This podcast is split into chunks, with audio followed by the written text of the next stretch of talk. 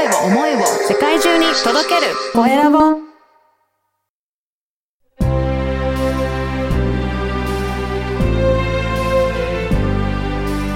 経営者の志こんにちは、コエラボの岡田です。前回に引き続き、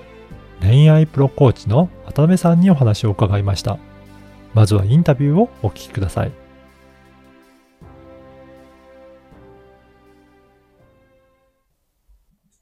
前回に引き続いて、ペアーズエンゲージ公認コーチ、渡辺ゆいかさんにお話を伺いたいと思います。渡辺さんよろしくお願いします。よろしくお願いします。はい。あの、前回、いろんな、あの、マッチングアプリのこととか、まあ、はい女性心理についてアドバイスされてるというお話をお伺いしたんですけど、はいあの、ぜひ、この番組は経営者の志といって、あの、その方のどういった思いで、い今の事業だったりとか、お仕事されてるかっていうのをお伺いしてるんですが、はい渡辺さんは、この、あの、お仕事されてる時、どういった思いでされてるのか、そのあたりもお聞かせいただけるでしょうか？そうですね。うんあの、私自身、あの、実は昔すごく、コミュニケーションが苦手で、ああ、はい。あの本当に10代の頃とかは、うん友達からもみんな天然だね、天然だねって言われているような人だったんですよね。はい。でも、あのそれでも1回目の結婚ができたのは、やっぱり女性が、なんだろう、まあ、若かった。自分の年齢が若かったからっていうのがすごく大きかったなって今自分では思っているんですけど、ぱりその旦那さんとのコミュニケーションがうまくいかないっていうことで、はい。あの、旦那さんとの関係がどんどんうまくいかなくなってしまって、うん。あの、喧嘩をよくするようになってしまって、で最終的にはこう離婚して、まあ、親権も取ることができなかったみたいな、そういう経験があった中で、あの、すごくこう、一、一回は、その、もう、もう絶対結婚なんてしないとか、そういうふうにはい思ったことがあったんですけど、はい。なんかこれからの人生を考えたときに、じゃあこれから一人でずっといるのがいいのか、それとも誰か隣にいてくれる人生がいいのかって思ったときに、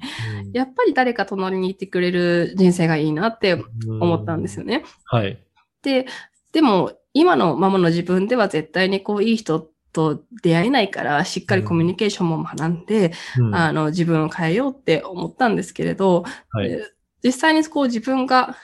変わっていく中で、あの、本当に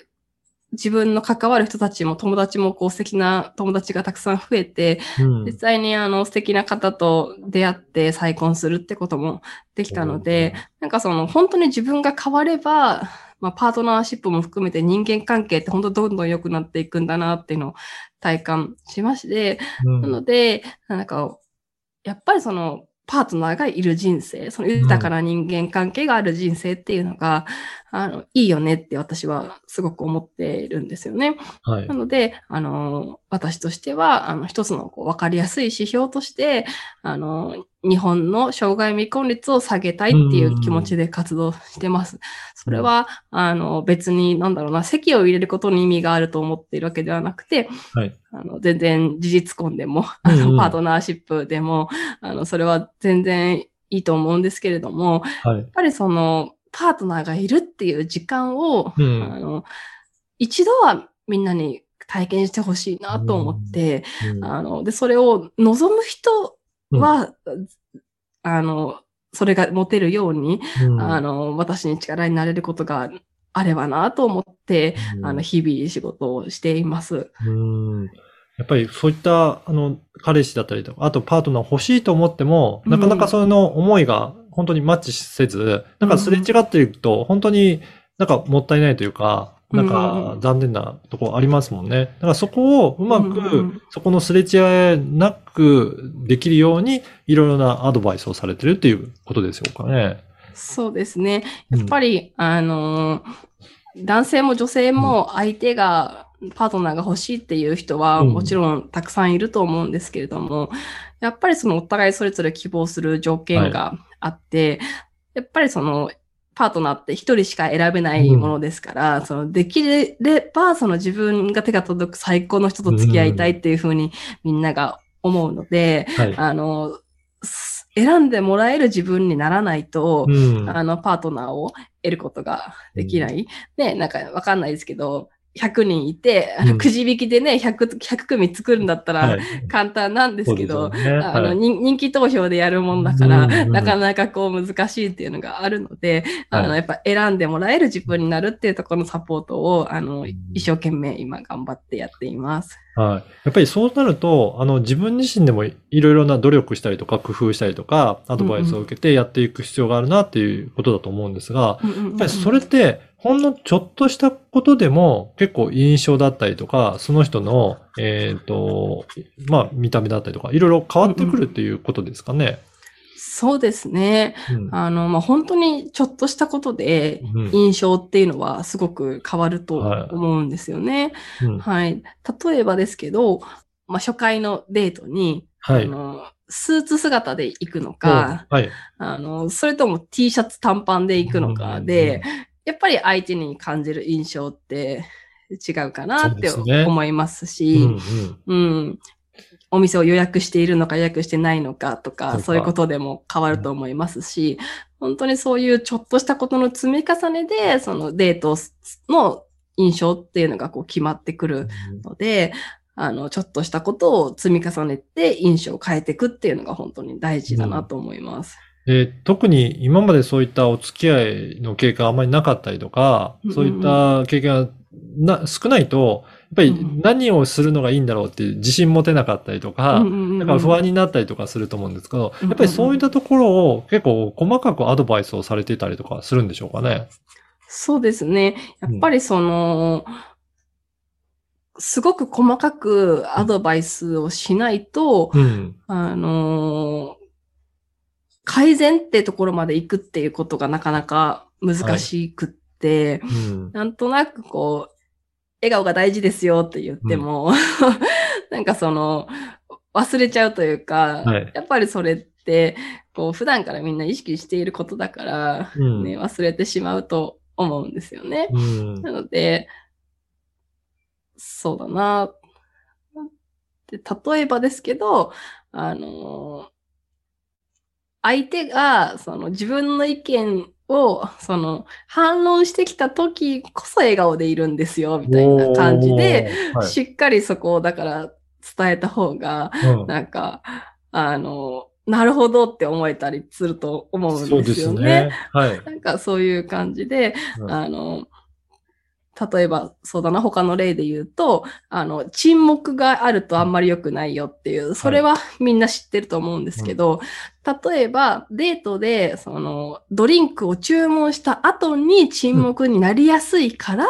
そこで言うネタを先に考えておくんだよっていう言い方をすると、はい。ああ、なるほど、確かにっていう風になると思うので、そうですね。はい、そういう感じで結構できる限り具体的に伝えるように意識しています。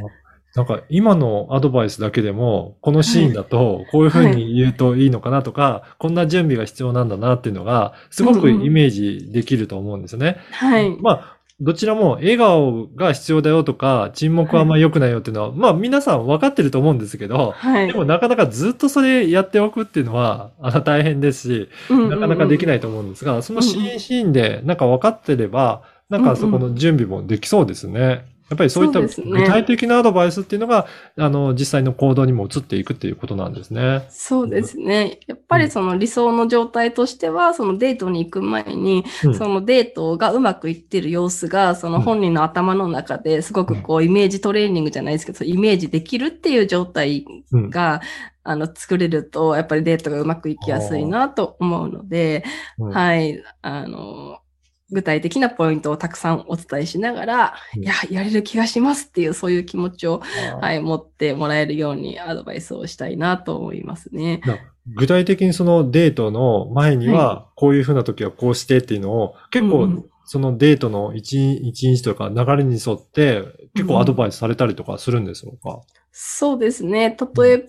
ば、あの、まあ、土曜日にデートがあるよなんていう時に、あの、じゃあ水曜日ぐらいに、うんあの、お電話しましょうって言って、はい。あの、土曜日に会うか女性の、あの、プロフィールとかを一緒に見ながら、もあこの方だったらこういう話題をするときっと刺さりますよとか、はい。えっ、と、この方はこういうお仕事だから、うん。もしかしたらこういうお悩み持ってるかもしれないので、こういう質問してみるといいかもしれませんね、とか、はい。そういうことを言ったりしていますね。じゃあ本当に具体的にその方自身のどういった質問がいいとかっていうところまで本当アドバイスいただけるっていうことで、なんかすごくデートをするのは心強い感じですね。あそうですね。やっぱりうんあの、タイムチケットでたくさんの方にレビューいただいてるんですけど、うんそういうふうに、あの、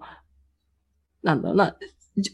自分自身のそれぞれの状況に合わせて具体的なアドバイスもらえることがすごく、あの、心強かったですとか、あの、そういうふうに言っていただけるってことが、あの、本当に多かったので、はい、そういうサービスは今後も続けていきたいなと思っています。はい。そして、あの、渡辺さんは YouTube もされてるということなんですが、YouTube ではどんなことを、あの、お話しされてるんでしょうか？はい。YouTube はラブトレチャンネルという名前で、あの、デートや、まあ、うん。マッチングアプリ上で使える、あの、実践的なノウハウであったりとか、あの、そういったことを、やコミュニケーションの方法とかですね、そういうことを発信していますので、はい。はい。婚活や、まあ、恋活で、ちょっとこう、武器を増やしたいなっていう方は、ぜひ、あの、ご覧いただけたら嬉しいです。ここを見ていただ、YouTube 見ていただくだけでも、すごくいろいろデートのやりとりとか、なんかメッセージのやりとりとか、そういったところも学べるということなんですね。ははい、そうですね。なんか、誰でも深い話をするテクニックとか。そんなのを公開したりしますので、はいよろしければぜひご覧ください。はい。このポッドキャストの説明文にも URL を掲載させていただきますので、ぜひそこからもチェックしてみてください。そして、はいあれですかね、あの、クラブハウスも、あの、4月から開始されてるっていうことなんですけど、はい。これどんな感じで発信されるんですか？はい。こちらはですね、毎週金曜日の21時55分から、うん。クラハ婚活部の企画として、ペアーズエンゲージ公認プロコーチ愛さんという、あの女性の方と一緒に、あの、マッチングアプリやウェブ婚活で役に立つ、あの、ノウハウだったり、体験だったりを、体験談だったりを、あの、お話ししていますので、あはい。お時間、ちょうどそこ空いてるよって方はぜひ遊びに来てもらえたらと思います。はい。ぜひ、クラブハウスでも、あの、渡辺ゆいかさんのお名前で検索すると、あの、見つかると思いますので、ぜひ、よかったらチェックして、フォローしてみていただければと思います。はい。あの、前回、今回に、2回にわたって、いろいろお話を、あの、お伺いいたしました。あの、本当に、あの、気になる方、ぜひお問い合わせしてみていただければと思いました。はい。えー、渡辺ゆいかさん、どうもありがとうございました。ありがとうございました。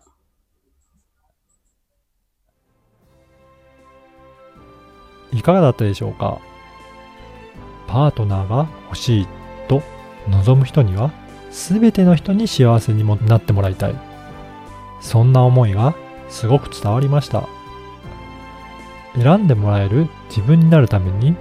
ちょっとした違いで印象が大きく変わるというのが分かりました。自分では気づきにくいと思いますのでぜひ渡辺さんのアドバイスを受けてみてくださいあなたは渡辺さんの志から何を受け取りましたか？ではまた次回。